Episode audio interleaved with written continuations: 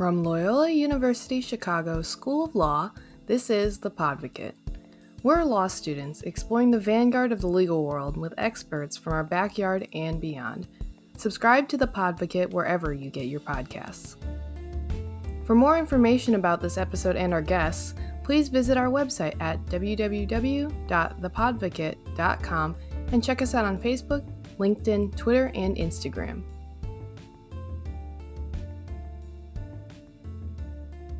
Welcome back to the Podvocate. This is your host, Leanne Johnson. Today, I am happy to continue the series with the Career Services Office, where all of us on the Podvocate are interviewing recent Loyola Law graduates and discussing the different paths they took after graduation. With me today is 2014 graduate Diana Chen. And Diana, thank you for joining the podcast. Thanks so much for having me here, Leanne. All right, so you've made some twists and turns in your career since graduating. Um, let's walk through what your career has been like since 2014.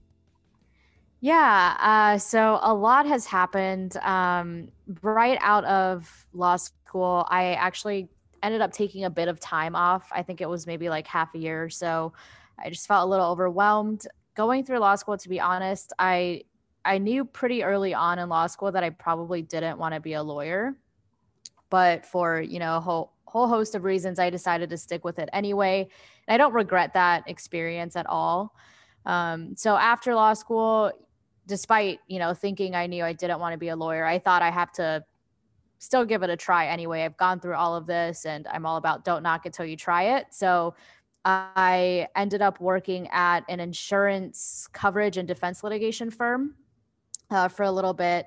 And um, i I definitely went in with an open mind and tried to give it a fair shot. And it was exactly what I had imagined that it would be. And it's no knock to the firm itself. It's um, really just the nature of the job of being a lawyer is is uh, what you know I wasn't really drawn to. So after that, I decided in this was back in March of 2017 I had saved up some money and I wanted to travel the world. So I quit my job at the law firm and I was going to go travel until the money ran out and then probably come back to Chicago and be a lawyer again. Um, that was my that was my plan. So I really didn't have a plan B. I didn't, you know, I, I didn't know how long I'd be traveling for. I didn't know what I was going to do after that. I started traveling and loved every second of it. And at that point I was like, I I'm not built to sit in an office all day. Like I can't do this for the rest of my life.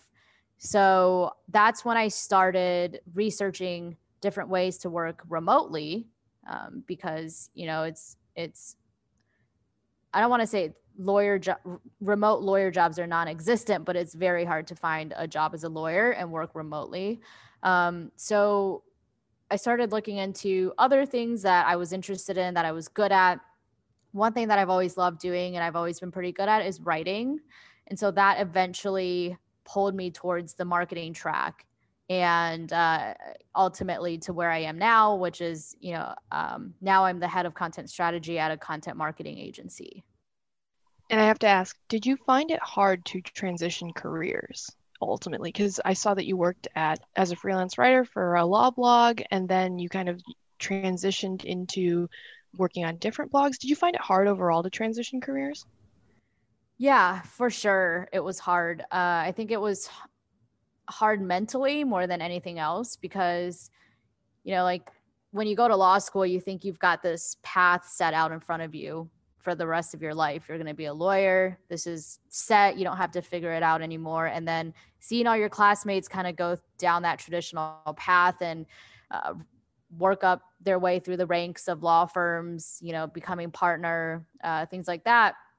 And so it, it at times definitely was discouraging to sort of be in limbo when everybody else seemed to have their lives figured out better than I did. I think it's it's a lot harder than a lot of people think to find what you're good at, you know, as like basic as that sounds, I I don't think it's as easy as everybody thinks. And um, for me, coming from you know an immigrant background, I think a lot of immigrant kids can relate to this. But your parents push you to be to go down a certain path, you know, and they push you to be a certain way and to succeed. That's why they came to this country and that's why they they did this for you, you know, so that you wouldn't have to struggle with not knowing what to do and stuff and that you could have a stable job and a stable career and money and you know like all of these things. Um so i i think for most of my life that's that's sort of how i chose the path that i went down was that it was chosen for me. And it wasn't until i was in my adult life that i realized you know wait is it like maybe this isn't what i want to do and wait, like I do have free choice to decide what I want to do and to discover that. Um, and that's when I started going down the journey of actually discovering what it is I'm passionate about, what I like to do, what I'm good at. And that's what brought me here today. But yeah, that that was not an easy journey by any means. So when you were in law school, what courses, I guess, did you feel best prepared you for your career in law? And what courses did you take that you felt best prepared you to transition careers and helped you now? Yeah, I think so. In law school, I I did the tax certificate route, and then I didn't end up practicing in tax law. So I can't really say that any of my classes in law school really helped prepare me for the real world as a lawyer very much. I think a lot of it is learn on the job. One thing I'd recommend is to get you know a, a job at a law firm as a law clerk while you're still in school and i know that's hard right now with covid and everything being remote. But in normal times, I would highly recommend working at a law firm during law school because that's how you're going to see the inner workings of a law firm. And that's how you're going to, you know, interact with attorneys, learn more hands on things like how to actually write these briefs and how to write these documents that people write all the time, but that you don't learn in your law school classes or you know no one makes you write them in school. Um, what prepared me most for the transition of what i do now is probably like any writing related course and i was also very involved in moot court when i was in law school. Uh, i was on the Tane team at loyola my 2l year and then my 3l year i was on the moot court board and also on the Vis Moot team. So I did a lot of moot court, which, you know, there's a lot of writing involved in that, a lot of public speaking, a lot of just practicing learning how to think on your feet, how to answer questions, uh, all these things that I think are really applicable to, you know, not, not just the career path that I ended up choosing, but any career path that you might decide to go down. Now, of course, you do content strategy and marketing. So, how do you recommend as a student and as a uh, job hunter, how do you recommend marketing yourself to prospective employers? Yeah, for sure. So I would say the first thing is you need to have an online presence, you know. So I, I know plenty of when I was in law school, I knew plenty of law students. Now I still know plenty of lawyers that hardly have any online presence at all. So they might have a LinkedIn, they might have their name on there, no photo, no info whatsoever. So you want to make sure that, you know, your LinkedIn is fully filled out. You you have a LinkedIn photo that's professional. Um, the, your past experience is all listed on there, and then this is just my opinion, but I think everybody, you know, in in 2020 and beyond, should have a personal portfolio website as well for whatever. If you're going to be a lawyer, if you're going to be, you know, in marketing or whatever you want to do. But you know, if you think about the path of a lawyer, you start out as an associate and then ultimately you're going to make partner. And what that entails isn't just being a lawyer but what that entails is getting business for your law firm. At the end of the day if you grow to a certain point in your law career you're going to have to be a business person as well. So uh, i think marketing yourself is really key and establishing that presence early on is can really help you down the line when you get to the point of you know actually having that be part of your job description, which is bringing in new business. I think on top of that too, if you can, um, if you can write regularly, whether that's short content on LinkedIn, you know, about big things that are happening in your field or unique points of view that you have in regards to the field that you're in or you know anything along those lines or if you can you know if you have a website, you can start a blog and start writing down some of those things in your blog. If you don't want to do that, you can just start an account on Medium and start writing things there. Uh, but just putting out as much content as you can on your thought process processes and how your brain works and building up that brand for yourself um, because down the line when you start trying to bring in business people are for sure going to google you and if all they find is a linkedin profile with no photo and nothing listed on it they're going to be like i don't know if i can trust this person like looks a little sketchy. But if they can see all of your information and on top of that they see all your linkedin posts from the last five years and then they see all these blog posts that you've written on the topic they're like wow okay this person really knows what they're talking about in this field and like i, I can trust them yeah that makes a lot of sense to have a like a curated but almost natural feeling internet presence you know it's kind of like a little bit of both. Like you don't want somebody to Google you and see like, oh, you won the science fair in like fifth grade and that was it, you know? So you definitely want to have that presence.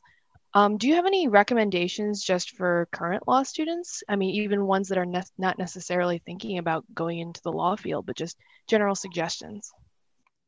Yeah. Um, I, I think first of all, like know that you're in a good place you know, even though I'm not practicing anymore, like I said, I don't regret going to law school at all. I think what you learn in law school is super valuable. Uh, I, I would say the most valuable thing that I learned in law school is probably just the ability to think critically. Like law school pushes you to think critically in a way that almost no other profession pushes you to do so. So it really gives you a leg up in whatever field you end up going into down the line. Other tips, I would just say, like, you know, like just because you're in law school doesn't mean you have to be a lawyer. I think traditionally that's how it was. Like, it, it seems like you go to law school, you be a lawyer. That's that's the logical next step. But know that you have a lot of options with a JD. A JD is a very versatile degree. Um, I know plenty of people that have gone into business, finance. You know, like I went to into marketing. Um, all sorts of different things. Like you could even go and be a, a software developer after graduating, you know, but I, I would just say don't be afraid to explore other options and don't feel like you're stuck or locked in just because you decided to go to law school. Yeah, and there are, I'm sure, are plenty of people whose side hustle as a lawyer or in another career eventually became their full time career. And um, so I think it's important to never foreclose like other options and other opportunities in your life. Now, this is kind of an aside, but for my last question, what was your favorite place that you traveled to when you were traveling? Yeah, I get asked this a lot, and it's so hard to choose because I think I've been to around 65 countries, and there's something I love about every single one of them. It's, you know, it's like asking somebody to choose their favorite child like you love them equally for different reasons right um but i will say like some one region of the world that i just love like i just feel connection towards uh, is like the nordics scandinavia so iceland i've been to like three or four times uh, i've been to like all the all the Scandinavian countries, and I think they're all great. There's so much good hiking up there, which is one thing that I love to do when I travel. Um, and then outside of that, uh, I really enjoyed um, traveling to East Africa, and that's somewhere that I want to return to and explore more of and learn more about the culture. But there are just certain things about that culture that really drew me and made me feel you know feel like I really uh like I really admire that kind of culture. Um and then some underrated countries like I think most people when they're just stepping outside of the country they probably try to go to Europe, you know, or somewhere in the western world that's a little easier to travel to. So I would just encourage people to look outside of the main main places like Paris and London and things like that. And if you want to explore some other uh, lesser known countries that I think are equally great, I would highly recommend Slovenia. I think it, it, you know, if if it's your first time out of the country, you'll do great there. It's really easy to travel there. Most people speak some level of English. Um, it's just a really like nice and easy to travel to country. Bulgaria was another one that I loved if you like hiking, I'd highly recommend going to Bulgaria. They have beautiful mountains there. Um, Yeah. So sorry that doesn't really answer your question, but I I think it's an impossible question to answer. No, that was good. That was good. And I think that really fits with the theme of today anyway, which is just like explore all your options.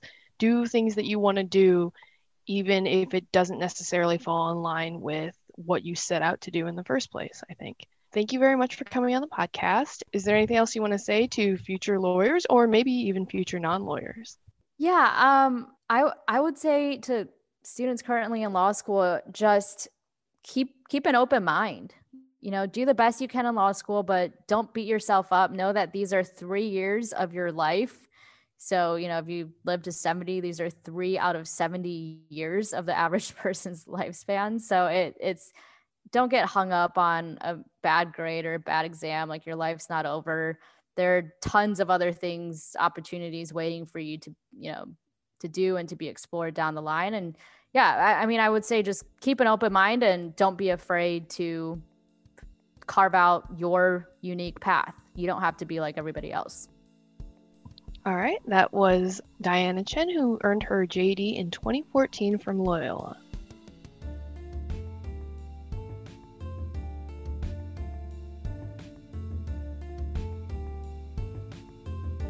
That's all from us here at The Podvocate. Thanks again for joining us today. Our team wants to hear from you. If there's a topic you want the show to cover, an event you'd like us to address, or just something you're passionate about, please email us at thepodvocate at gmail.com and visit our website at www.thepodvocate.com for more information on this episode and our guests.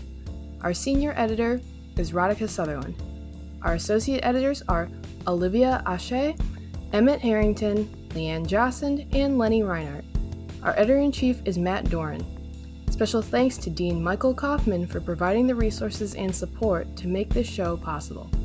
From Loyola University Chicago School of Law, this has been The Podvocate.